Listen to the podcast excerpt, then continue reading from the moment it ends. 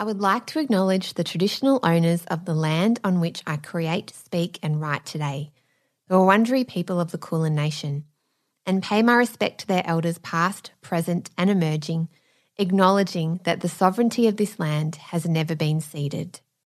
Hello, welcome to Tance, a podcast of in depth interviews about emotions and the way they shape our lives. I'm your host, Claire Tonti, and I'm so glad you're here. Each week, I speak to writers, activists, experts, thinkers, and deeply feeling humans about their stories. A little while ago, I went to a dinner party, which, after the years of COVID, felt especially magic and bougie. Sitting across from me were three women, all from different backgrounds, who, though came from completely different worlds and had completely different stories, had a lot of commonality too. We spoke a lot about how womanhood is represented in our mainstream media, often in a really homogenous way, and the myriad different ways that women actually show up in the world in all our glorious complexity. Another common thread we found was the internal battles we all faced with body image and our perception of ourselves, or the limitations imposed on us by others. I loved every minute of sitting and hearing from these women and felt so bloody lucky to be able to ask them questions and access their work. One of these women was Santilla Chingaipe. Meeting Santi, I immediately wanted to be her friend, and I could sit and listen to her all day long. Her brain works in a really fascinating way. She's whip smart, funny, and deeply insightful about the human experience. Her work in documentary film and in her writing definitely reflects this. From her short documentary, Black as Me, to the ABC series Third Culture Kids or Date My Race, Santi explores identity, migration, politics, and history with a fresh, warm perspective, allowing the watcher to be drawn into her story, building empathy as she goes. You will be absolutely floored by Santi's life story and the story of her family, too.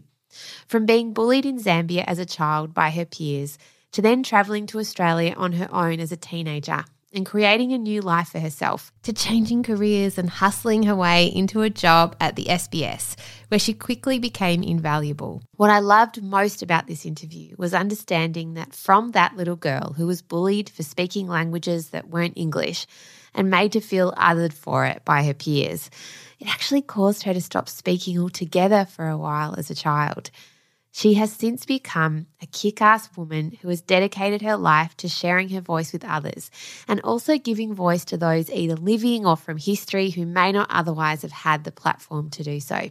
As you will discover, her latest documentary, Our African Roots, shares stories from Australia's colonial past that have all but disappeared from our cultural narrative. It is no wonder that she was recognised at the United Nations as one of the most influential people of African descent in the world in 2019. Santi is currently writing a book called Black Convicts, and I cannot wait to read it. Here she is, the delight of a human that is Santilla Chingaipe. Oh, and on a side note, Santi also apparently makes really excellent marmalade, which of course makes her my favourite kind of human. All right, on with the show. Santi, thank you so much for coming on Tance. I'm so excited to be here at the museum. It's such a pleasure. Welcome. It's my home away from home. oh, it's a pretty amazing home to be at. Oh my goodness. As soon as I get here, I get so excited just by all the realms of knowledge. Pretty cool. And I feel pretty lucky that they gave me the keys to this place. Still trying to figure out what I'm going to do with my time here. For those listening, I'm an honorary associate at the museum. So that's a three year gig. And part of that will afford me an opportunity to look at their, their African collections and what they've got there and in their world collections. And hopefully by the end of my time, I will have curated an exhibition and helped inform some of the research into how they look at those sorts of collections. And it's an interesting time as well because museums are going through a reckoning globally. Their collections, specifically stuff that's been taken from communities that historically have been underrepresented and excluded, and the ethics around museums holding on to some of those artifacts which are considered quite sacred in some communities. So yeah, it's an interesting time and I'm really I feel very, very lucky to have been given the opportunity to nerd out their archives for a couple of years. It's funny that you say the word lucky because, as our friend Jam Risby would say, it's not just lucky, is it? It's hard work and dedication and absolutely the person to be here to be doing that kind of work. A lot of what I do doesn't feel like work, and I feel very fortunate that that's what I get to do for a living, that it is very varied and it's across interests. but it really is. I feel I just can't believe my luck that, you know, I get to turn my curiosity into a career. Being able to play in a museum, I mean, that's pretty fun. And the fact that, you know, you can actually make something out of it that is quite tangible and hopefully shapes, you know, storytelling in our community is is is a wonderful byproduct. But ultimately just to yeah, just to be given access. It's just the biggest dream because I never imagined that this is what I would be doing. Mm, so or one of the things I'd be doing. So exciting. So I wanted to take you back. Oh. What is your earliest memory as a little kid? I'll tell you the one that comes to mind straight away. And that's a Sunday morning in my parents' bedroom with my younger brother. I've got a younger brother. And my dad had a cassette player, as people did in the 80s and 90s. And my mom would be making breakfast because on the weekends we would have like special meals. So my mom would do like a full set menu for dinner, and then on breakfast would have like a full English. Like that was weekend living. So it always I can smell the bacon, I can smell all of that sort of in my while I'm in my dad's room, and he's reading the newspaper, and I'm on the floor with my brother, and the tapes are on and it's probably Tracy Chapman or Bob Marley playing. Yeah, it was just I it was just that to me is essentially what a lot of my childhood was like. It was very much filled with culture and music and reading and but also quite close knit um, with my mum, my dad, and my brother. Yeah, that's probably my and that this was in Zambia. So I was born in Zambia and I lived there until I was 10. My family migrated to Perth but this would have been when I was growing up in Zambia. That was one of my earliest memories. And it's one that I look back on fondly because it was, it happened every weekend. And now on my own weekends, now that I live by myself and I'm a grown up now. I have brought back that ritual into my Saturdays specifically. I'd never used to have a Saturday ritual. Now I do because there's something quite nice about, you know, just breaking up your week, but also having something to look forward to. So I'll do like a really nice breakfast on sun- on Saturdays. I'll go for a big walk and then I'll go to the markets and I'll just sort of, you know, and I'll get like little treats for myself. But I definitely make sure that within before noon at least that is Santi time on a Saturday and I'll dance and I'll Yeah, do you still put on Tracy Chapman? Sometimes. Tracy Chapman's mood. Like yeah. I feel like you need to be in the mood. it is now I feel like yeah. bacon and eggs yeah. and listening to fast car. Yeah. I but, feel like Yeah, but it's like a mood. Like I, I feel talking about a revolution, hey, you you need you need to be in a certain headspace to listen to that. That home in Zambia that you talk about, mm. when did your home become Australia? When I was 10 when we migrated here. So my mom came to study. So she was, she's now retired, but she was a forensics pathologist and she was also a ballistics expert. So she came to do some advanced thing. And it, because it would take a, number of years for her to go through that, my parents decided as a family that, you know, we should all move and support my mom as she was pursuing her career goals and stuff. And so that's how we landed in Perth. But my parents had always seen Australia as a stop on their journey. So they always knew that they'd move to other places. And so when I was 14, we moved back to Zambia. My mum got a job at the time with the United Nations. And so she was stationed in different countries until she retired. And then my dad stayed to work in Zambia. And my brother felt that there was a bigger world out there. And so he ended up moving to Europe. But then I came back. When it was time to go to uni, I sort of thought, mm, I want to go back. I Don't know why. Still don't know why I came back. And but then I said I'm not going to go back to Perth. I'm going to try something very different. And so I moved to Melbourne when I was 18. So I've been here ever since. Wow! And you came here on your own. On my own. That's bloody brave, mate. I know. Yeah. I, when I think about it now, I sort of think, yeah, I, I know. And I remember for the first six months, I just moved between uni and the place that I was staying and I didn't venture anywhere outside of that because I was just terrified. I was like, if something happens to me, what do I do? My parents had sort of, this was back in the day when you had those money pouches. Yeah. So I used to move with money like attached to me. Like, you know, once I got to the bank, I was able to put it in the bank. But I remember like the first couple of days before I could figure out where to open a bank account and all of that, I was like moving around with money and worried that if I lose this money, that's it. Wow. Um, and this was I mean, technology's moved so much in the in the in the in the last decade or so, but this was, what, 16, 17 years ago now. And um, things moved a bit slower back then. Massively slower.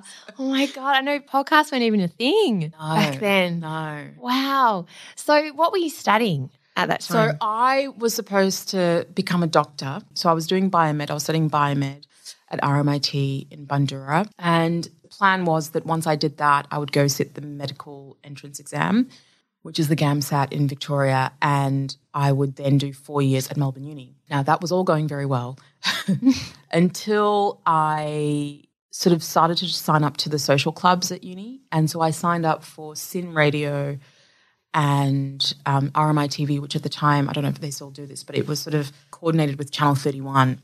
And like ever since I was a kid, I loved stories. I loved books. I used to write my own little plays and sketches.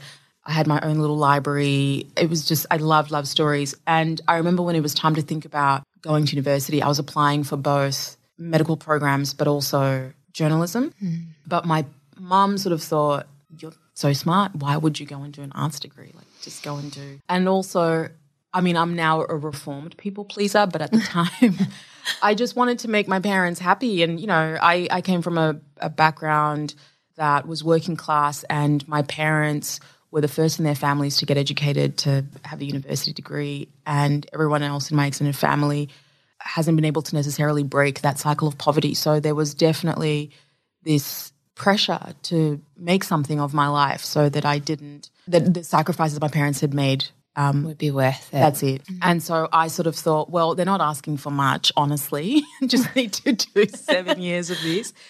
And and I thought I'd do it. And then once I got the degree and I gave it to my mom, I'd be able to do whatever it is that I wanted to do. That was essentially my plan. That was my thinking. And life just has a funny way of, you know, not going to plan. and um, from the moment I walked into the SYN studios and I was recording because they gave me the graveyard shift for what felt like an eternity.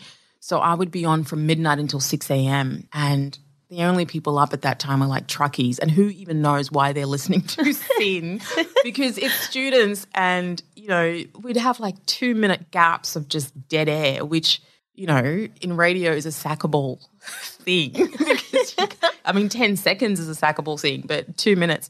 But I remember just, I just remember thinking, gosh, I could do this forever. You know, and I and I and I and I don't care that I don't get paid, and I don't like none of that even factored in. I just remember just thinking, I really like this, and nothing else makes sense. And I remember thinking, but I have to be very rational and I have to be a grown up and I have to make certain choices a certain way. And yeah, and that became really, really hard until ultimately, I think I was in my second semester, second year. I had probably one of the hardest decisions I've ever had to make in my life and, and conversations with my mother. She was living in Tanzania at the time because that was where she was working. And I was there for the summer and I waited until like the second last day before my flight back to sort of break it to her where I sort of said, I don't think I can do this. I just, I, I don't think I can do this. And credit to my mother, you know, she hid her disappointment quite well. She didn't quite understand as well. And also, mind you, like I said, my parents were the first in their families and my brother and I are the only ones that have continued that. So my brother and I, the only in, in our generation, are still the only ones that have had a tertiary education. So, you know, my mother just sort of said, I just want you to get a uni degree in whatever that is. I don't quite understand this. And that was good. But then it put even more, I put pressure on myself to mm. prove a point because I wanted to sort of go, well, I wasn't doing this just because I was impulsive and, and, and hadn't thought it through. Like, this is what I genuinely feel I want to do with my life. And, and that I think set up my work ethic, what it is now. Yeah. Wow. That makes a lot of sense, really, to kind of prove that arts is worthy and important. And I, it's so interesting, isn't it, why we do the things we do? And often it's because of our parents hmm. in different ways. Hmm.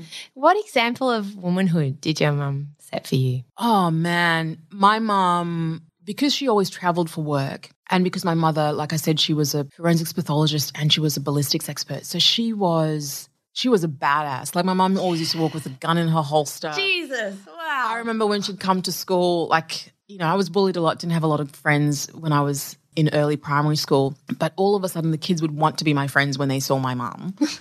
um, and, you know, she was always like investigating and, and testifying in court cases and but then she also had this posse of friends who she would hang out with on the weekend and sometimes I'd get to hang out with them. And there were women who were all, I guess, high achievers in their fields you know, so she had friends that were lawyers, and some one of her friends was like a high court judge, and another friend was a doctor. And these were women that were very diverse in how they looked and in what they did. Some had short hair, some had long hair, some wore makeup, some didn't wear makeup, some wore brightly colored clothes, others just wore black.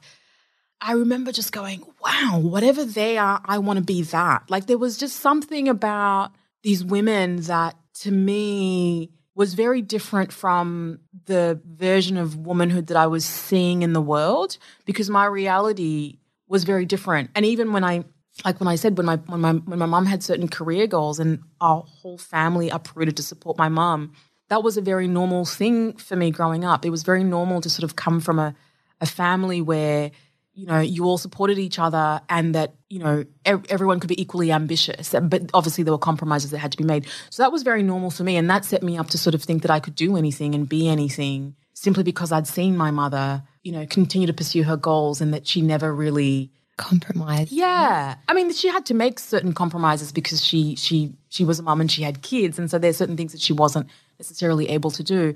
But for the most part, and given the fact that she came from a generation, you know, she was the first in her family to not just be educated at a tertiary level, but she was first in many ways, you know, even just being the first forensic pathologist, there was a woman in Zambia, she was the first. I mean, she, there is so much that she was breaking the mold and and that that ultimately shaped my own life and how I ventured out into the world. And so whenever I've been met with oh you can't do that or that's not what we expect, it's just very alien to me because I sort of think well, why not? yes.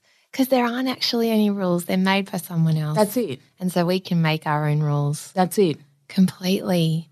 Why is your mum that way? How is it that she became that person? Her dad. Wow. Yeah, my grandfather. So I'm, I'm originally from Zambia. So Zambia was colonized by the British. So up until the 1960s, so my parents at birth were British subjects, you know, and during colonialism, local Zambians weren't allowed to hold certain positions. And so my grandfather was a nurse's assistant and my grandmother had nine children. And my mother is right bang in the middle. And she was very different to her sisters and what she wanted to do. And my grandfather was very encouraging of my mother and her pursuits. And he just nurtured that. And he just would bring her along to work and sort of support and nurture her curiosity. So by the time she was ready to go off into the world, she had this person in her corner who told her that she could be anything she wanted to be. And at that point, for that generation, that was an anomaly. Like it was not it was not normal. It was not what was expected of of girls, of women. And yeah, and so being the generation now that is quote unquote born free, because, you know, my brother and I were born post independence there was there's a lot riding on what you're able to do and accomplish because previous generations didn't have certain opportunities and didn't have access weren't, they weren't free. They weren't legally free. They weren't yeah my grandfather for sure. Mm, that's so special mm. and exciting. I know. Wow. What was it like in australia then at that time once you decided that the arts and radio is that where you wanted to go in the first place after you did SYN? What was no, like I, I mean, I did point? stuff at RMITV as well. So I was I was a runner for a couple of TV shows. I produced a couple of TV shows. I camera operated. I pretty much did every job that you could do. But because, like I said, I had a point to prove. So I, because my mother's only condition was that I still got a university degree. So I had to enroll into a new program. And so I enrolled into journalism. And then I remember the first semester of that new course, I went, I have to get a job in the industry because I had a point to prove. I had to, I had to prove to my mother that I wasn't being impulsive and I yeah. knew what I was doing. But it was hard as well because I'd been at uni and then all of a sudden I had to start again. So now when I think back to it, it just doesn't make any sense. It seems very silly. But when you're 21 and starting again, you feel older than all the other teenagers that are coming in. And so there was a lot of that my ego just was very bruised. I remember my mother saying to me, just focus on what what it is that you've gone there to do. Don't think about that. But I remember sort of thinking, gosh, I would rather not be doing this. But I had a point to prove, and I remember I would spend my lunch breaks and calling up the ABC and just asking them if they took interns. And they were all like, we don't take anyone that's in first year. You have to be in third year and it has to go to your course credit, the usual, usual, usual. I just kept, and I don't know why I kept doing this. And until one day, I show up at SBS and there was someone filling in for the receptionist that day. And this person just happened to give me the email address of one of the news editors and said, you know, email this person and see how you go.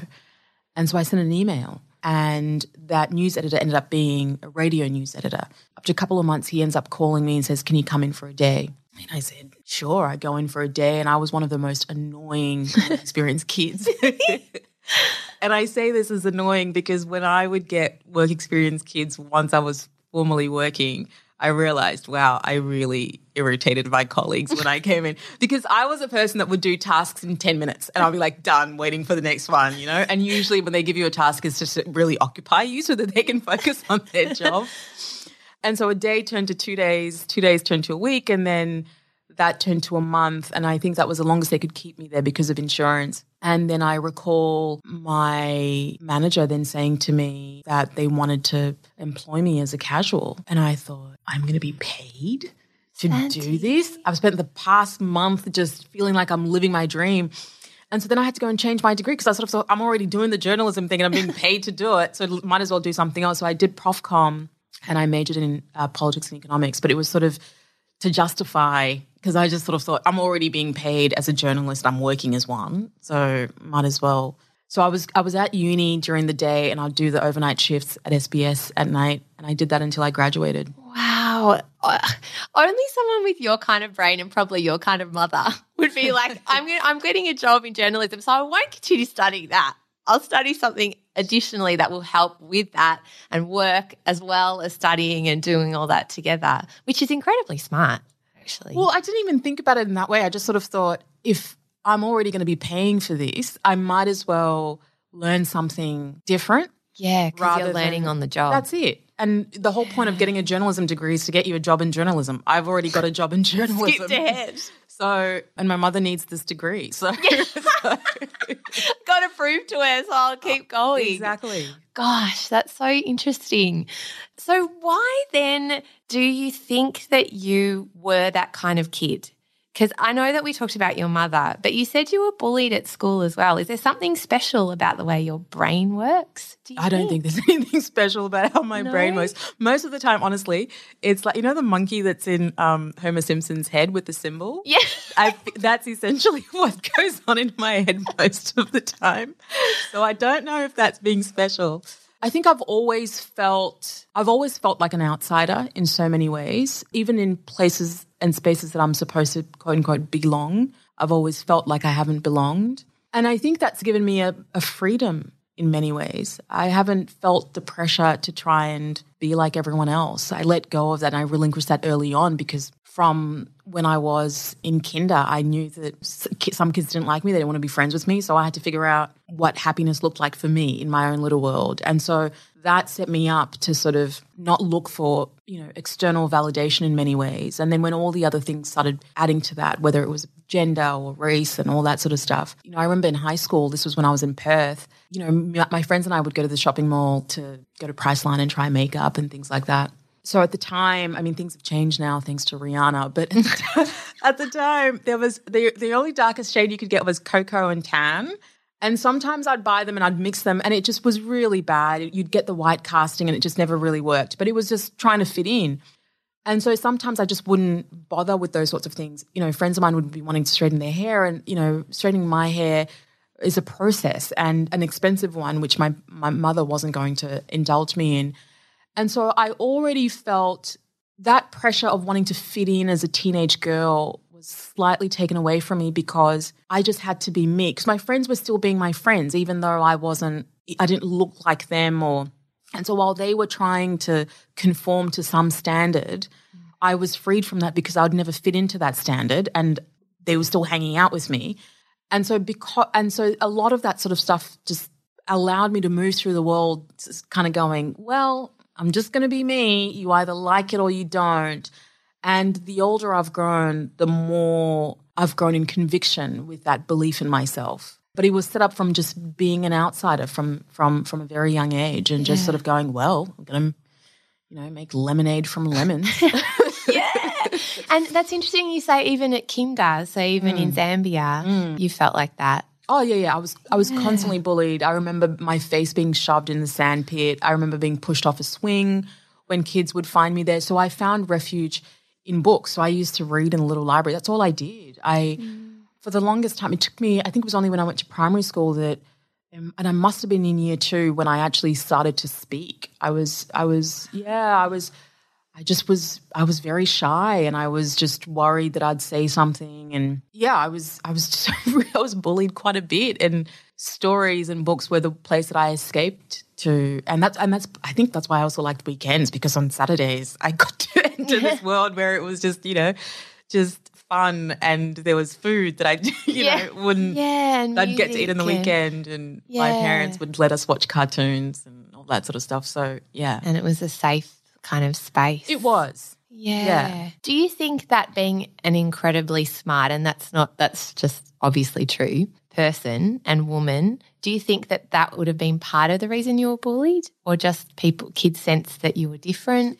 I think when I was bullied in Zambia, I mean, there were a lot of factors there as well. There was, I came from a working class background, so there was quite a bit of class discrimination, but also, you know, I speak five languages. So English is one of five languages that I speak. And when I first started, so the first languages that I speak are my mother's um, mother tongue and one of the, so Zambia has five national languages, including English. So I speak two of the main non English languages. And so those were the languages that I spoke in a lot. And so when I went to this kinder for the first time, I was communicating in the languages that were familiar to me. And the kids bullied me because they said, Well, you don't speak English. and so I sort of thought, Well, I'll never speak again.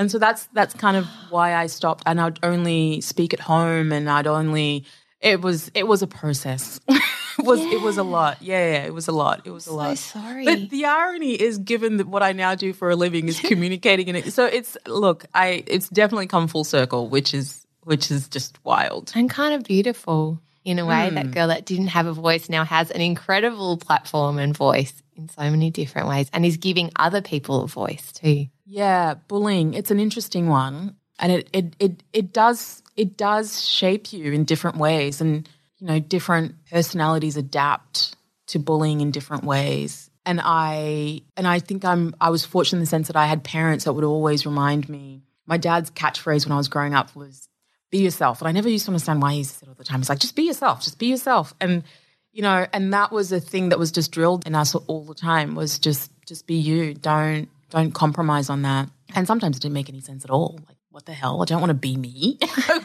want to be like everyone else. Yeah. Um, but you know, the benefit of hindsight, I definitely appreciate it. And it's so simple but complex, right? And sure. valuable. What a valuable thing. Because I don't know if you resonate with this, but as I get older, mm. the people that I resonate with and want to spend more time with are the people that are absolutely themselves mm. and aren't compromising and people pleasing. I'm a chronic people pleaser and I'm working on it too. it's not reformed yet, but on my road for lots of different reasons. But it is, it's so wonderful. And people want to spend time and hear from people who are being authentically themselves and sharing their stories and being different and unique. It is so powerful. But there's something about our schooling system and our society that wants to rob you of that for some reason, lots of reasons. Yeah. You know, patriarchy, many other things, Yeah. racism. I wanted to ask you where you went from there. So once you started working on TV and, and film and in that space, what was the first project that you felt really this is Santi, this is me being myself and and showing my work in the world in a way in Australia that you resonated with deeply? I don't think I'm there yet. Wow. I don't think I've actually made the work that I can go. This is me. That's all of me. Yeah, and part of that I think is just working through the layers. I think I'm I'll, I'll working through the layers of vulnerability, and I hope to get there because I think that will be ultimate creative freedom. Because opening yourself up opens you up to a lot, opens you up to criticism, opens you up to so much, and if you are vulnerable, completely vulnerable. You have to be very comfortable with people having lots of opinions about yeah. your vulnerability. So it's something that I'm working towards. I don't I couldn't say that there's a single work that I've made so far that captures the full breadth of not just my experience but who I am as as as a storyteller. I think there are bits and pieces of me in everything that I've done. Mm. But I feel that I'm growing in confidence and courage and I and I and I and I hope that I get there. I hope that I get there. I'm sure you will. I have something interesting you said to me. We're at a dinner party and you were talking about that group of women that your mother spent time with and you spent time with mm. growing up. And you said that in Australian culture, we don't necessarily always get to see that vibrant side of women represented in so many different ways. Mm. Or it's still something that is growing here, but just isn't fully matured yet. Mm. Could you talk into that kind of idea of yeah. what you see in terms yeah. of Culture, but I mean, it was just, yeah. I mean, even if we just think back to that dinner table that we were sitting across, I mean, it was four women, completely different background, lived experiences, but there was so much commonality in in that.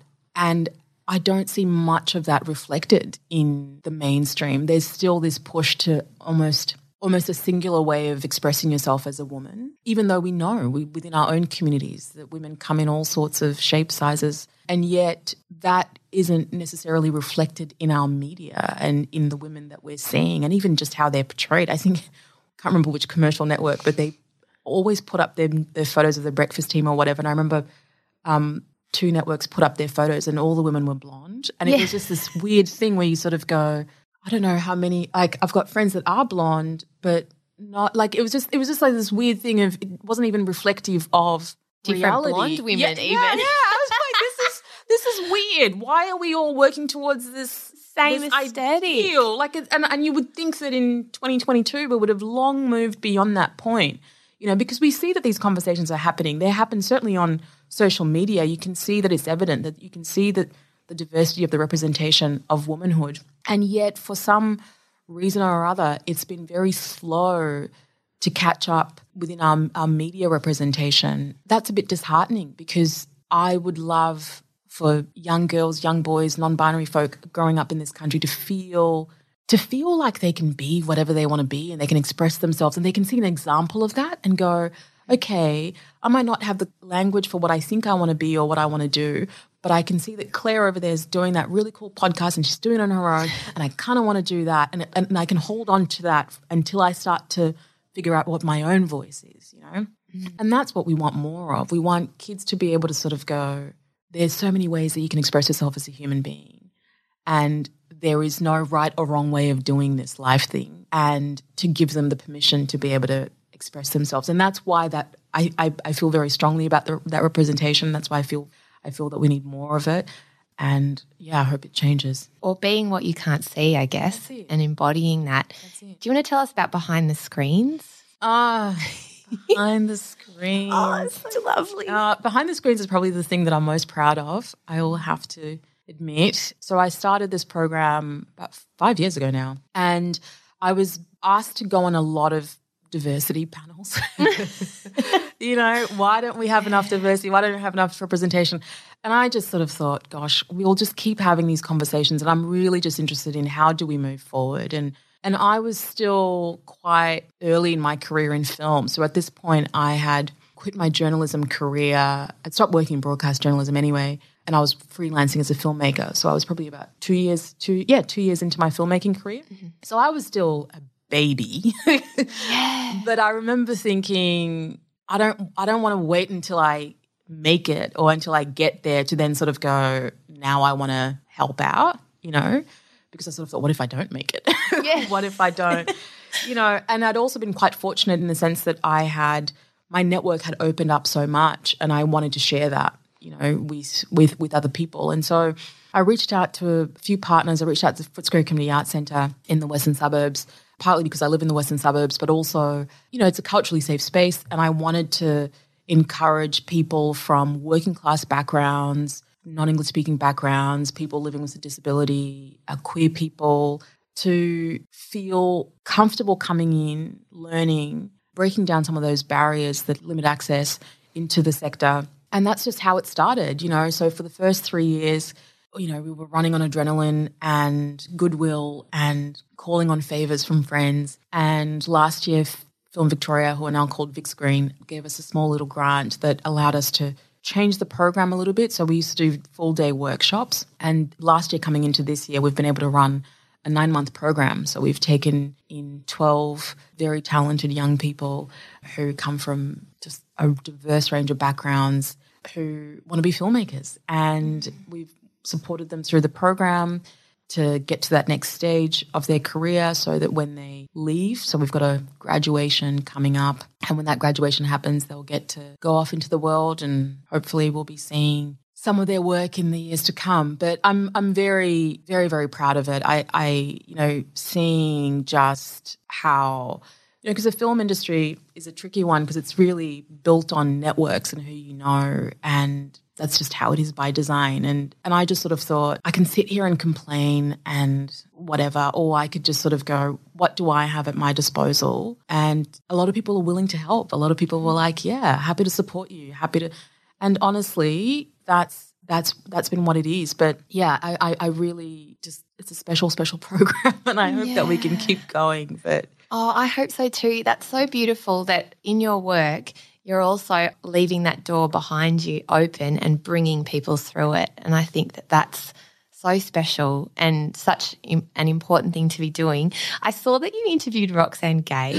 I did. God, I died when I watched that clip of uh, you. Ah. That was so beautiful. Do you want to tell us the story of you asking her a question and then two years later sitting in that interview with her? Yeah. I mean, to your point about opening the door, I always see it as going to a party.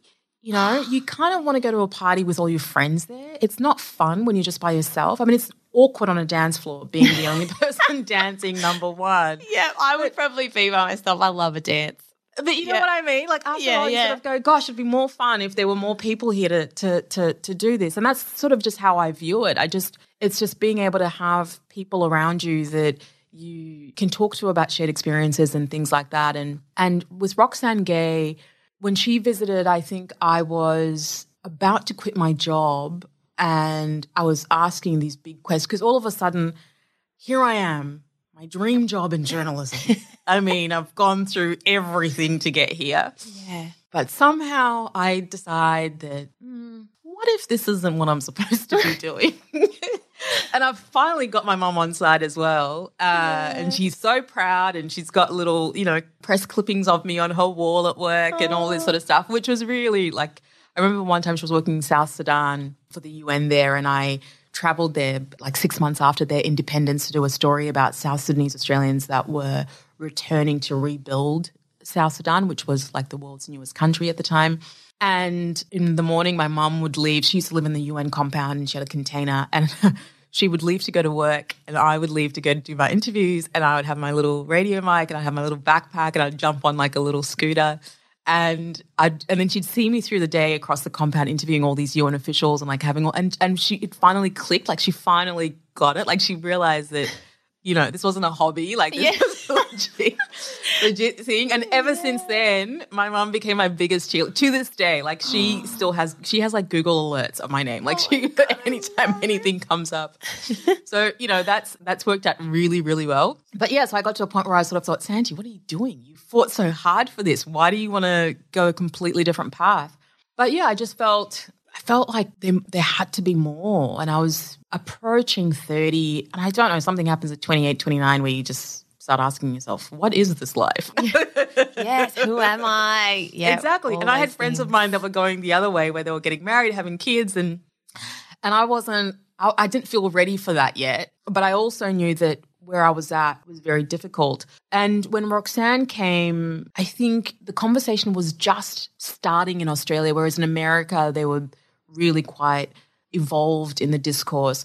And this was during the Obama presidency. So there was a lot of talk around representation, diversity. What does that mean? And how, yeah, how do we get to see greater representation? What does that look like? Do you have to wait for people to give you opportunities? And having come from working in an institution where I was waiting for opportunities, I just sort of thought, do I sit around waiting? And, you know, anyone that's been in a work environment knows that there's favoritism and all this sort of stuff. And you're sort of waiting to, do I'll wait until this manager leaves and then the next manager. And then, you know, how do I win favor with them? Like it just, it, you know, office politics things. And then how long is that going to take? And then, then will I get a shot? What is that? You know, am I willing to, to risk it in that way? And so these were the questions I was asking. And so when I asked her and she said, just go out and create the representation that you want to see. Yeah, this is Roxane, wasn't Yeah. it? So you stood up what, at a at an interview of hers. Yeah, she was doing a talk with the Wheeler Center and she said, you know, create that representation. And I remember thinking,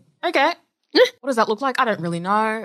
And I stumbled into filmmaking because I had interviewed a filmmaker. She was in her 60s at the time. She's now one of my really good friends. And I was moderating a post film um, event. And when we got off stage, she just grabbed my hand and she said, We need to talk. And she is my favorite kind of woman. Like she knows what she wants and she's just very like, you know, I love Judy. And so we were having drinks. We'd had a bit too much to drink and, and all this sort of stuff. And she says to me, you should be making films. And I looked at her and went, is this woman crazy? Eh. like films? I have never thought of myself as a filmmaker. I have never seen anyone that looks like me making films. I mean, it was already such a big deal trying to become a journalist. Now becoming a filmmaker. Are you kidding me? And so I completely dismissed what she was saying, and I thought it was like you know in vino veritas because we're drinking and you know Yeah, that means wine truth, right? yeah yeah it's it's in wine there is truth. So it's that thing of like if people sort of ah. say something and they're like you know you know over a drink, the there's the argument that there's always some truth to what's being said, Yeah. even if you are inebriated. And so Judy had some truth. There was some truth. Yeah. I like how you're trying to, I, I like it. You're working with it. Okay, cool. So Yeah. Judy, yeah, so she then, so I leave and I move on with my life and I get a call the next day from someone on her team saying, Judy's booked a table for you for lunch today at 12. And I remember, so I worked at Federation Square, that's where SBS is based in Melbourne. And this restaurant was on Flinders Lane. And I was scheduled to work that day. remember, do I chuck a sickie or do I go into work? And I sort of thought, I don't know, there's something about my, the way my brain works. Again, I think it's the monkey playing the cymbal. But I went, yeah, let's go and see what happens. You know, mm. life's for living. And so I called in sick. Sorry to my managers if they're listening to this now. um, but yeah, I called in sick and I went to meet Judy. And she says to me, you know, I was very serious with what I said last night. You should be making films. Um, I found a cinematographer based in Melbourne for you. And you should go around with him on your days off, on the weekends, do some interviews, see how you go, get a feel for it. Wow. And that's how it started. So I, I was I was I was interviewing there was a film still making this film. I found a subject and I was following them and their family for about a year and a half and all the money that I was making was going to pay for the crew that would come with me. And I loved it. And around the same time, I got a call from a production company called Matchbox Pictures who were developing a show about dating. Mm. And they wanted to find out about my experiences in online dating. Is that called Date My Race? Yeah, that was Date My Race. And I got to work with them. And so seeing behind the scenes process and being part of that made me sort of go, okay, this is what I want to do. And that's that's that's what led the transition into film. Wow. And then you quit. You quit this dream job in journalism and do it full time. I did, and now I make films full time. What was that first film that you made where you followed the family? What was that? I called? still haven't finished making it. Oh, really? I know. Yeah, it's it's I'm I'm I think I will at some point get back to it. We tried to get it funded at some stage and that just fell through and then I realized that the thing that I needed to do was get credits up. So I just started making smaller projects and getting those up just because time and you know, Yeah. and again I had a lot to prove as a filmmaker. So I was to your mum. this, Maybe. this was to myself, actually. Oh, this was less my mum and this was more to myself. There was a lot to prove where I sort of went, well, you sort of turned your life upside down at 30. You kind of have to uh, Prove that you can do it. prove that, you know, you're not being impulsive and you are, this is something that you actually want to do um, and you haven't just given up on a career because you were bored. Yeah. what have you learnt about taking risks and fear? Because that's a huge amount of, I guess, risk and, you know, challenging yourself. It must have been scary. Yeah, I've learned that it gets harder the older you get. That one. I I feel because yeah, you are asking so many questions. Like I said, I mean, you know, I'm at a point now where I sort of go, is this the right decision to be making at this stage of my life? Whereas in my 20s, I sort of thought, mm, let me do it. What's the worst that could happen? At least I'll learn something. Yeah. Whereas now I don't don't think I allow myself the permission to sort of go, experience in and of itself is is enough. Yeah, and it's okay to fail, and it's still okay to fail. When you've had success, it's like you're further up the mountain or something, mm-hmm. so you've got further to fall. And the fall is is is is definitely harder. And there's just so much writing on it. There's so much. There's far more expectation. I think one of the things that I miss about my 20s and making work in my 20s was people not watching or noticing. Mm. Whereas now that space to make mistakes isn't, yeah, that affordance just isn't there. Like you just, there's an expectation that whatever you make has to be or say something or do something or make people mm. feel a certain way. And, and if it misses that, then you fail or your next funding opportunity is riding on the success of that thing. I mean, it's just it's a mind game. It's a lot, this grown up thing. yeah, it is, right? And I guess it's also, though, propelling you in a way to make that work that's better than it was before or learning as you go. I wanted to ask you about our African roots mm. because it's an incredibly amazing documentary oh, and award winning as well. Oh, thank you. Yeah, so congratulations. Did that have that fear around it before it was released in the world? Did you have that fear of the expectations? Because people were oh, watching. Yeah, yeah, yeah, yeah. I mean, expectations on, I mean, you know, there were a lot of things that I did within the narrative to try and control that and to curb that. But how people interpret work is up to the individual. I mean, I can't tell an audience how to read my work. But one of the early narrative devices that I did was I put myself in it. So I, whenever I'm making work, I sort of decide I have to work through which medium do I think this fits best in? Does it work best in television? Is it a film? Is it a podcast? Is it a news story? Is it? And once I figure out where I think it's best suited, then I work with that form, with that medium. And then when I'm in that medium, I'm then, then thinking, what's the best way to execute the story? And so with that, I landed on, and with the other producers, landed on it being a personal journey. And part of that was deliberate because I one, I didn't want to it to be read as a representative experience of African Australians. Number one, I was going on this journey, and I was going on this journey because I was coming at it from a level of expertise. I've been working with the historical archives for a number of years now. I know these documents, I know the stories about these people, and I'm also undertaking a PhD in all of this, which gives me some kind of authority, I'd like to think.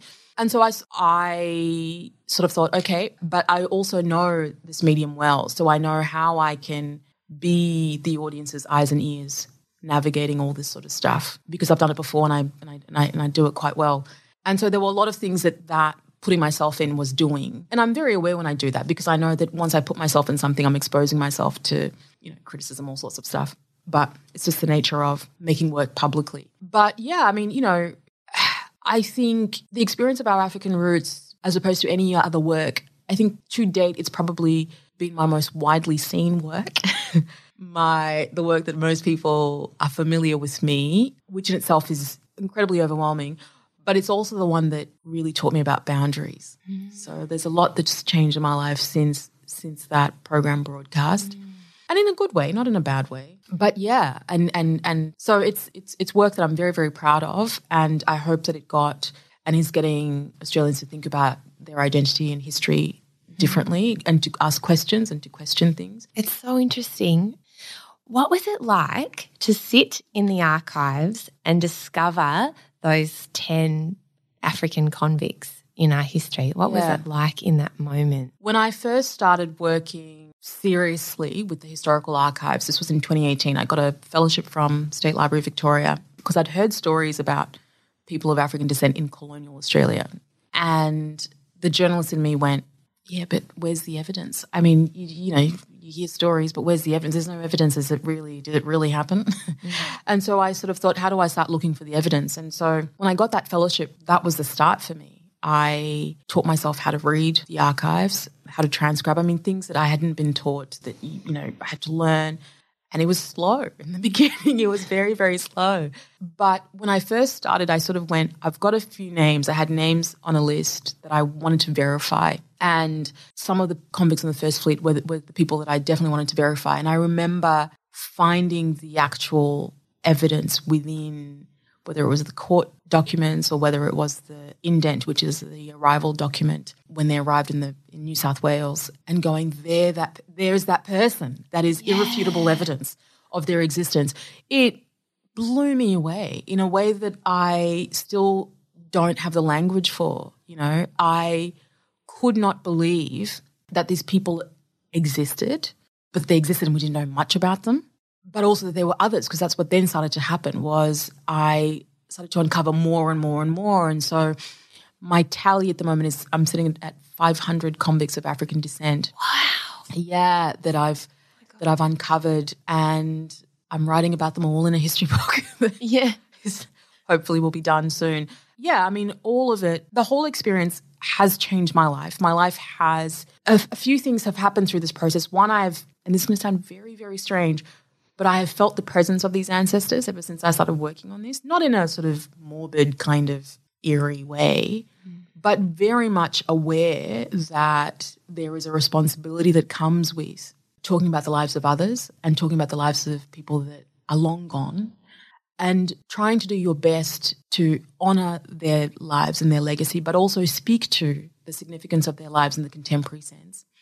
And that's been hard. It's been very, very hard. And I've battled with myself. I've battled with whether or not I'm the right person to be telling history because I, again, have not seen people that look like me writing history books, talking about history, also coming at it with a gender lens as well, which again is not something that um, historically has been afforded. We know that women have generally been excluded out of history. You know, do you think there's a different way that women talk about history?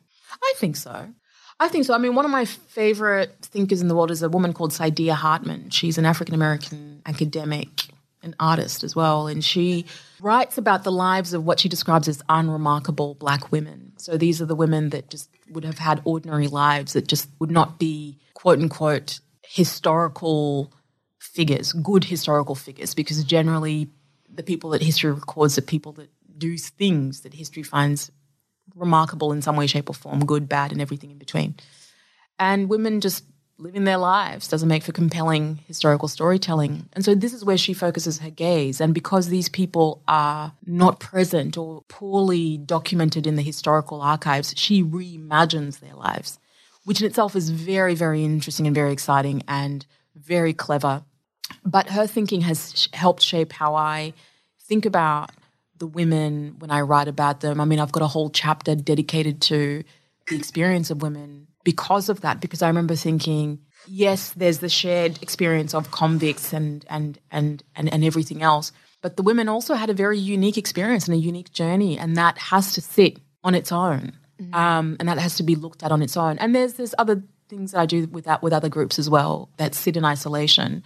But it's deliberate for that reason because I just I, I think that we have to acknowledge that people come at life at different points and have a, and and life responds and reacts to people based on the systems very differently and we have to acknowledge that and not just you know have a blanket view of everything because it's very unfair and it's also unfair to the legacies of these people. Mm. Can you tell us about Fanny Finch? Oh, Fanny Finch. She's not a convict. No. She's not a convict, so she doesn't make my book. Um, she she was a black settler. She was a black British woman. She came from England. She, yeah, she became the first woman to, the first known woman, I should say, to vote in an Australian election. Other women had voted before, but their identities remain unknown. She's the first one whose identity we were aware of. I found that incredibly moving. Oh, that's good to hear. Honestly, that's very good to hear. Yeah, there's something about hearing someone's actual name mm. and understanding their story and then what she must have had to go through at the time. And she sounded like a badass woman, right? She does, doesn't she? Like, yeah. no, and, and to be a woman of color as well and to be casting that vote. And then there's that little in the documentary. There's what's it called, like a little voting form? yeah, it's a, a little ballot form. Yeah, a little ballot form that's yeah. now framed. Yeah, and I just thought they're the stories. Yeah. You know? And it really struck me in watching our African roots the erasure of our history that mm. there's obviously what else is there that we don't know about? Certainly a lot know? more. I can tell you that as someone that has been spending time with the archives, there are things in there that even I've had to sort of go, I can't look at this right now. I have to look at this. And just because I'm one person and there's there's a lot in there. But I think, you know, with Fanny's story, I mean, a lot of credit should go to historian Casey Sinclair because Casey is also a woman of colour. She's a historian and she's worked very, very hard to bring Fanny's story to mainstream attention and to, for people to be aware of, of, of her legacy and her story and her life. And there there are a lot of others that are doing remarkable work that are trying to bring a lot of this into mainstream prominence so that people are aware of these figures and these individuals. But it's it's it's hard. I think it comes down to I mean when we talk about erasures, I think a lot of it comes down to power, you know, who mm. is recording history, who's telling our stories, who has the power and you know, there's a whole range of reasons why some of these stories are erased. And sometimes it comes down to who is doing the recording. And when you think about it, most of the time people will tell the stories that reflect their experiences. Mm. And it's not a good or a bad thing, it's just what it is. Whatever's familiar to you is what you gravitate towards. And so when you've got the same people telling the same stories, you're going to have the same stories told over and over again. And so part of that is how do you disrupt the system? How do you sort of go, how do we disrupt the system to enable people to come in with multiple points of view? And this is how something like our African roots came about was I came at it from a different point of view. I, I was curious about people that looked like me in our early history. And I went, well, I want to, I'm interested in that story because I'm interested in what kind of lives they had. You know, that's fascinating to me. And I'm hoping that I can see a part of myself in their stories. And equally, people look for those sorts of things. And so I, I think it comes down to, it ultimately comes down to power, um, I think. And that ends up dictating what stories we're told and whose voices we get to hear from. I'm interested in what you said about boundaries Mm. and also about the reaction after our African Roots aired. Mm. Why did it teach you about boundaries? I no longer, there are things I just no longer open to. I no longer, before, I mean, there were multiple ways that people could contact me and send me. I mean, now it's really hard to get a hold of me. And that's deliberate because I do want to have the space to think and to be able to dedicate to my work. And also recognizing that the work is a contribution enough. I, I'm not there to hold people's hands through the conversation of what the work means. That's not my job, you know. You know, no one's going to be happy with whatever whatever it is that you make. They- You're always going to come up against people that just don't like it for whatever the reason, and that's and that's absolutely okay. It took me a very long time to actually accept that, but that's actually okay. And now I've just gone. In order for me to do my best work, I cannot be tapped into that noise, Mm. and so that th- those were some of the boundaries that I had to. Super wise and a lot harder than it sounds Oh, in the age of very, social very media, hard. right? Because the feedback is so immediate. And I'm assuming that you would also cop some pretty horrible stuff online sometimes too. Yeah, and you know, a lot of that started when I was in, when I was working as a journalist as well. So you know, I've gotten all the racist stuff, sexist stuff. Doesn't get easier, doesn't get whatever. But like I said, because I have limited access, it's few and far between mm. now, which is good. I've even told my friends. I've said to them, you know, if you read something, see something, whatever, just don't tell me because what ended up happening. Was I had friends saying, I saw this, and I'm like, don't need to know, don't tell me. Because I realized that the, and actually, a friend of mine gave me this advice, and uh, he's someone who is a mentor, is someone that his work has greatly shaped my work, and I and I deeply respect him. And I reached out to him, and he said to me, "The feedback that needs to come to you will always find its way to you. Everything else is just noise."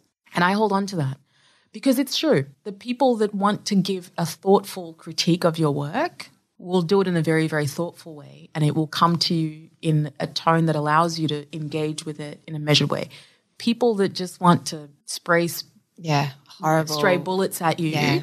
to for whatever the reason because they might be reacting emotionally to something you know they they'll they're, they're not they're not thinking or seeing you as a human but also they're not engaging with the work and you don't need any of that because i don't care who you are or how strong you are even on your best days that stuff's not great. I mean it's terrible. And you don't want to be on the receiving end of any of that sort of stuff. And so what i've just gone is i don't need to know. I really don't need to know the stuff that I need to know, I'll find out about it if. Yeah. But that's it. And one of my friends said to me, and I, I've felt this deeply, and I'm trying as a reformed people pleaser to work on it. She said, How people react to the work is none of your business. That's it. That's their business.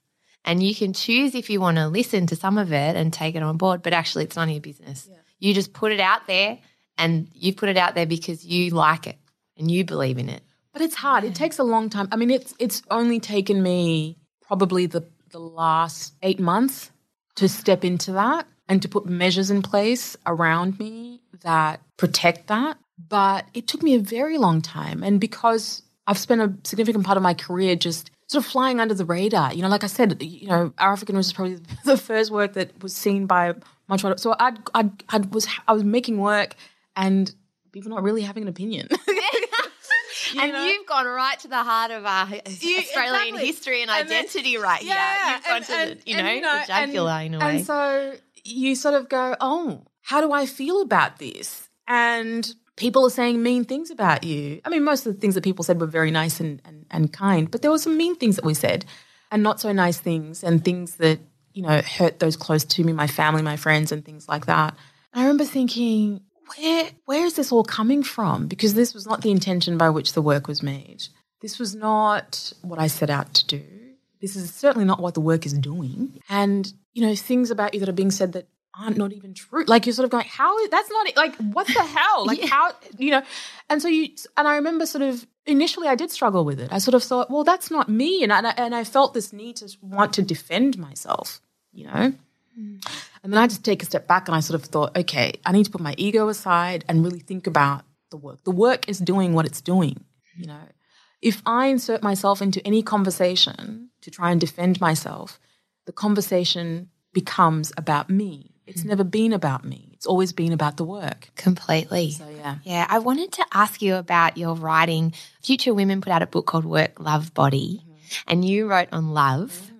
And you had this little quote that I loved It says love means centering the voices of those who have been historically marginalized and respectfully finding a way of reimagining our futures. Is love a driving force for your work? Ooh, wow, Claire. First of all, I'm impressed how much research you have done. I love it. Number, oh, mate, I think I was so much. Number I barely two, scratched the surface. Number two, I'm like, I wrote that. it was during the pandemic when you were single, right? And okay, uh, living um, alone. Okay, yeah. Um, uh, if you say I wrote it, okay, love, yes, yes, yes, yes, yes, I would say, but not in sort of like the sentimental way that we understand love. I sort of see love as something that can be radical, that can be redemptive, and that can certainly allow us to reimagine our futures.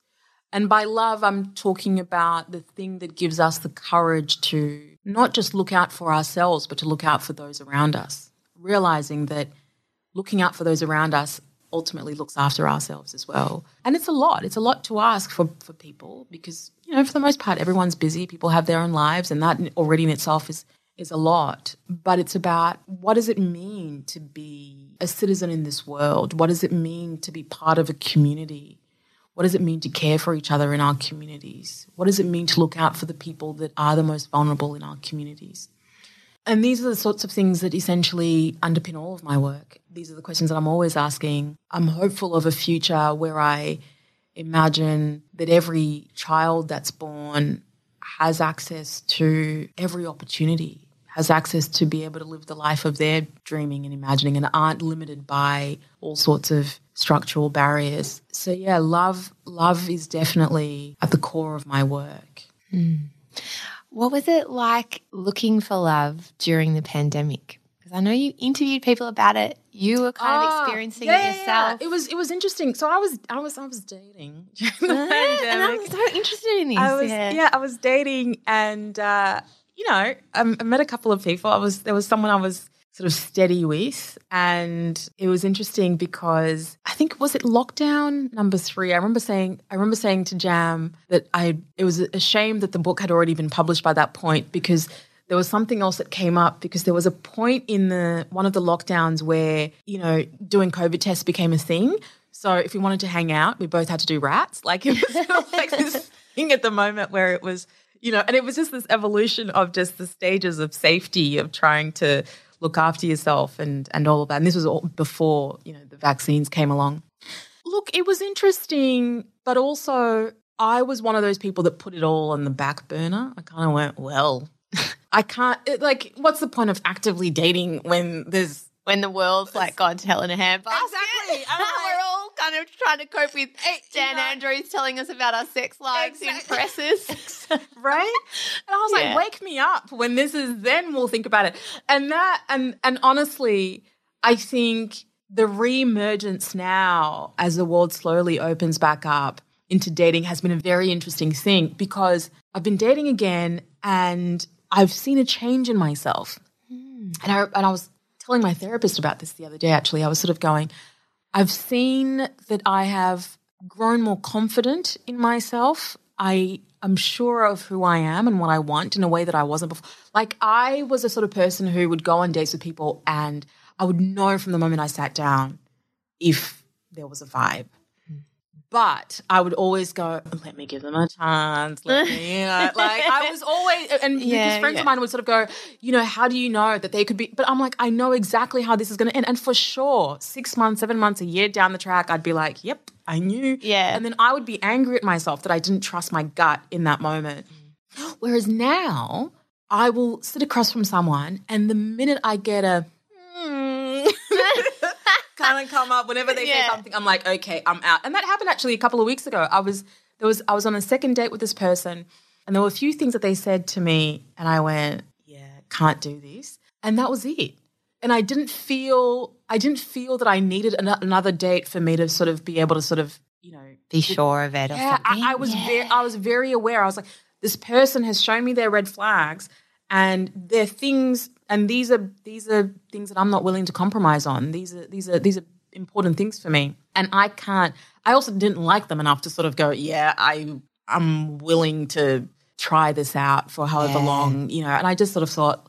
I've already got too much on my plate. And I don't know. I mean, in many ways, I would argue that I am a bit of a hopeless romantic. There's a part of me that does sort of think that there is you know, that you can meet people with shared values that you share this journey of life with. When that happens, who knows? But in the meantime, I keep living my life and I keep meeting people and having shared experiences and all of that fun stuff. Mm-hmm. And that's that's okay. Or it strikes me that Maya Angelou quote about when someone shows you who they are, believe them, right? I think about that a lot as I get older. It's always true. It's never not been true. People t- like they will tell you, and then you'll sort of go. this person said to me actually, back to that quote. This person I was on a date with, one of the red flags was he said to me, "I'm a bit of a cheapskate," and I went, mm.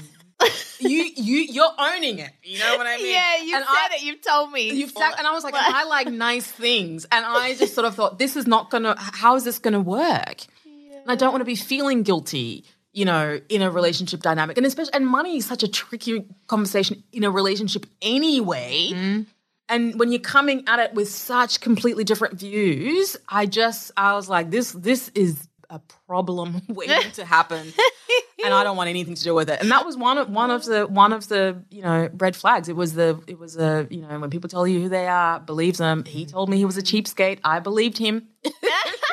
he And you were out of there. Yeah, I was like, he knows himself Yeah. better than I know him, and so and it was you know, and and I think it's one of those things because we try to sort of go, oh, but you're not that. Like you can't. Like you're just saying that. Like mm. I think we should just allow people to to be that and to sort of go, am I okay with this? And I think that's that's the power with getting older that I that I really love is that accepting people for who they are, going, this is who they are, but then going, how does this fit in with my life? Right? Yeah. Because my thing is that I'm not interested in changing anyone or getting anyone to I mean, if my work gets people to question things and ask questions about the world that they're living in, wonderful. But I'm not seeking, you know, changing people, expecting people to look at things a certain way isn't going to happen. But what I can do is sort of go, I recognize that this is how you're looking at things and it clashes with how I'm looking at things. And because it clashes, I either accept that or I go, you know what? It's been really nice knowing you, but I'm going to love you from a distance. And that's what I do very well now. I there there is a lot of arm's length loving going on where I'm like, you do you, because I know that if because otherwise it's just this constant tension and clashing. And the problem is, is sometimes when you're dealing with personalities, it always want to be right as well. It's like, well, mm-hmm. we're never really going to get anywhere, and so you just have to accept people as they are and go, That's you. Am I that- will, yeah, yeah. And how much am I willing to entertain this in my life? Mm-hmm. And now I've gone, actually, you know, you can still have relationships with people, but not in the ways that sometimes I think in, in when we're children or when we're younger, we tend to think that friendships have to be so all encompassing, all everything, and you realize, well, mm-hmm. actually, they don't. You know, it's like family members. You know, it's like I have family members that are homophobic, for example. The minute anyone says anything homophobic, I just I just get up and leave. When I was younger, I would get into these big arguments with people like full on intense, intense going, how dare you? How can you not understand? How can you whatever? And we'd be, it'd just be this thing, this constant thing. Now I just avoid them. it's just, it's simpler. Do you know what yeah. I mean? Like, it's just simpler. If I have to see you, let me see you from a distance. But it's not, because I'm like, mm, it's not your responsibility not. to and, change everyone. It, and yeah. yeah. and life is just too short. And if that's how they want to move through the world, you know, that's on them. But I want to move through a world that how I live is reflective of my views and my and my values. And in that moment, my values say that I don't. Anytime any, anyone says anything derogatory about anyone, I don't want to be around for that. It's mm. not because that's a reflection of me. If I'm sitting around and people are saying things, it means that I am okay with that. like I am not okay with this. No. I'm out. That's not you know, yeah, exactly. and and that person would know very well that I. I, I, I'm, I am leaving in protest, and sometimes you don't have to leave in protest. You just, you just sort of go, is that the time? Oh gosh, let it go. I know, absolutely. We bonded the other night over our shared love of Oprah. Episode. Oh my gosh! what does Oprah mean for you? Uh, Oprah is oh my, my childhood. Oprah is coming home from school and you know, that's the face that greet, would greet me on television straight after. Was it Days of Our Lives that came? I think, or was it Bold, the Bold and Beautiful? No, it was Bold, and the Beautiful. Yeah, yeah, it was definitely Bold and the Beautiful. And um, yeah, and seeing this woman who seemed to be interested in so much, yet carried her own, and yet she was being herself, just was so liberating, you know, especially when you're so young and so impressionable for me. But also a lot of what I've learned, I learn I've learned through that show about life, about my my own life, the questions that I ask. You know, my love for Toni Morrison came from the Oprah Winfrey Show. I, I learned about Toni Morrison through Oprah, interviewing her. And Toni, Toni Morrison has been one of my greatest teachers in in terms of literature and art. And I returned to her work and her wisdom over and over again. And that was because of the Oprah Winfrey Show. Um, I have learned to celebrate life, to celebrate those around me, to celebrate my life because of that show. So now I am the person who loves, I mean, I, I don't need an excuse for a party. any excuse for a party. but I'm the person who just loves a reason to celebrate because I think that the fact that we are here to begin with is cause for celebration in and of itself. And I think that the older we get, we we beat ourselves up so much and I don't know about you, but I tend to be quite unkind to myself quite a lot. Um, and it's something I'm working on. I'm trying to be a bit more gentler to myself. And so, but I also don't, I never want to have to wait for external validation to tell me that, you know, I'm doing well and I'm, my work's great or I'm great and all that sort of stuff. And to do that for myself. And that's something that I have come to value so much over the years where I'll have, anytime I, I work on a big project and I or not just any big project, anything that I that I commit my time to. I'm fortunate that I've got wonderful friends and family that love to celebrate me and love to celebrate the work. But I always, without fail, will always have a solo celebration for myself. I'll either take myself out for a nice meal, have a little date, I'll buy myself the fanciest champagne I can afford. I will wear something nice. I might buy myself something but I have a moment with myself to sort of go, you did that, Santi. You did that, and you deserve nice things. Because, you know, I don't want to wait for people to do that for me. I know that I'm deserving already. And so I, I gift that to myself. You know, you only get this one life. Mm-hmm. And I don't, I don't want to look back and, and, and, and regret not celebrating or honoring the fact that I'm doing the best that I can every day that I wake up. And some days are better than others. And I am a work in progress and I will keep making mistakes and hopefully learning from those mistakes. Mm. But also acknowledging that I am human and that that's okay. It's okay to make mistakes and to just be kind to myself and to celebrate my life whenever I've got the opportunity to. And rewatch. Was it the um, anniversary special? fiftieth birthday with John Travolta. Oh. John Travolta. I don't know why she says his name like that. She's like John Travolta. um, and yeah, John Travolta comes out with the cake and he's dancing to Fifty Cent. It was a time in the early two thousands. And the whole stage had the flowers, and Oprah looked good. Oh, she was yeah. like in Yeah. this um, cream like pants situation with like a corset thing. And Stedman was in the audience oh, looking at her like, yeah, that's my girl. Like oh I was, it was I love it. And that's another thing I loved about her. I loved growing up seeing a dynamic of a powerful, successful woman who wasn't married, who didn't have kids, but was still living her life. And I hadn't seen that many examples in the media up until that point. And that meant something to me because it sort of meant I didn't have to, there were different avenues for me in mm. this world that I didn't just have to settle down unless I wanted to. Do you know what I mean? Yeah. Um, yeah, And totally. that, that, that really changed so much for me. So I really love that. And then every time I see Stedman, I'd be like, you know, there's hope for us. Eh? Oh, mate. I felt that too. And I felt with her weight journey as well. That really Yeah. resonated with me as a kid because weight's been the thing for me that I've battled with. Just seeing her being whatever size she is and mm. being incredible and herself at all mm. different points and mm. being vulnerable with that. And yeah, I, I found that incredibly inspiring because the narrative was often, well, if you're a a curvier kid or a chubbier kid, then maybe you're less deserving or your voice shouldn't be heard. I used to love whenever she had the segments with Dr. Robin. Remember Dr. Robin? Oh my gosh. Because she always used to talk about, you know, self confidence, body positivity before we even called it body positivity. Correct. And I remember thinking, I need Dr. Robin in my life because I just always thought that she just articulated the psychological side of things very well. Mm. And she equipped people with the tools to sort of carry that into their lives. There was just, it, there was a lot. I mean, I love the makeover show.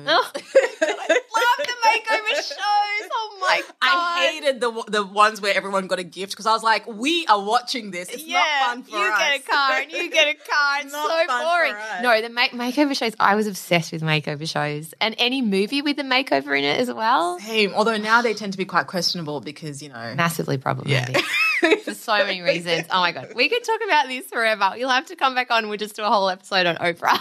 I would be down for that for sure. All right, thank you so much, Santi. Thank you for having me. This has been such a joy. Oh, it's been such a joy. Thank you. Mm. Excellent. I can't wait to read your book coming out. It's going to be exciting. when it comes out. Black Black Convicts, still Black the Convicts title. is the title. It's mm-hmm. being published by Scribner and will hopefully be out late next year. Fantastic.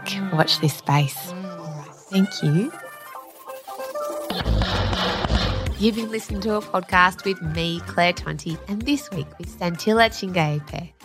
So, for more from Santi, you can head to santillachingaipe.com. That's S A N T I L L A C H I N G A I P E dot com. Or you can also follow her at Santigrams on Instagram. For more from me, you can head to Claire Tonti on Instagram or to my website, clairetonti.com, where you'll find more about me and what I'm doing in the world at the moment. I also have lots of episodes just like this one with people from all kinds of walks of life. So if you head back in the feed for Tonts, and I have another podcast called Suggestible that comes out every Thursday with my husband man, James Clement, where we recommend you things to read, watch, and listen to and make fun of each other along the way. And that's a whole lot of fun. So that's over on Suggestible Podcast on Thursdays. All right. Thank you to Raw Collings for editing this week's episode. And just as a side note, I'm actually going to be taking a break for the whole of August for the first time in about 10 years. Our whole company, Planet Broadcasting, and our, the whole team are going on holidays. So, Brene Brown did it for three months, and I thought, well, like we could do it for a month, couldn't we?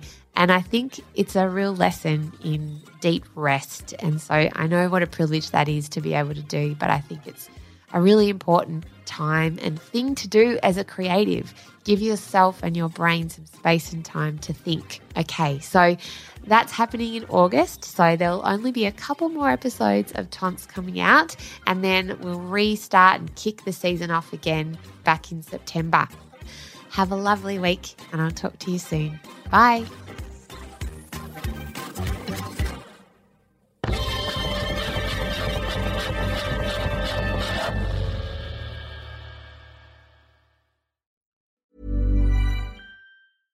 Even when we're on a budget, we still deserve nice things.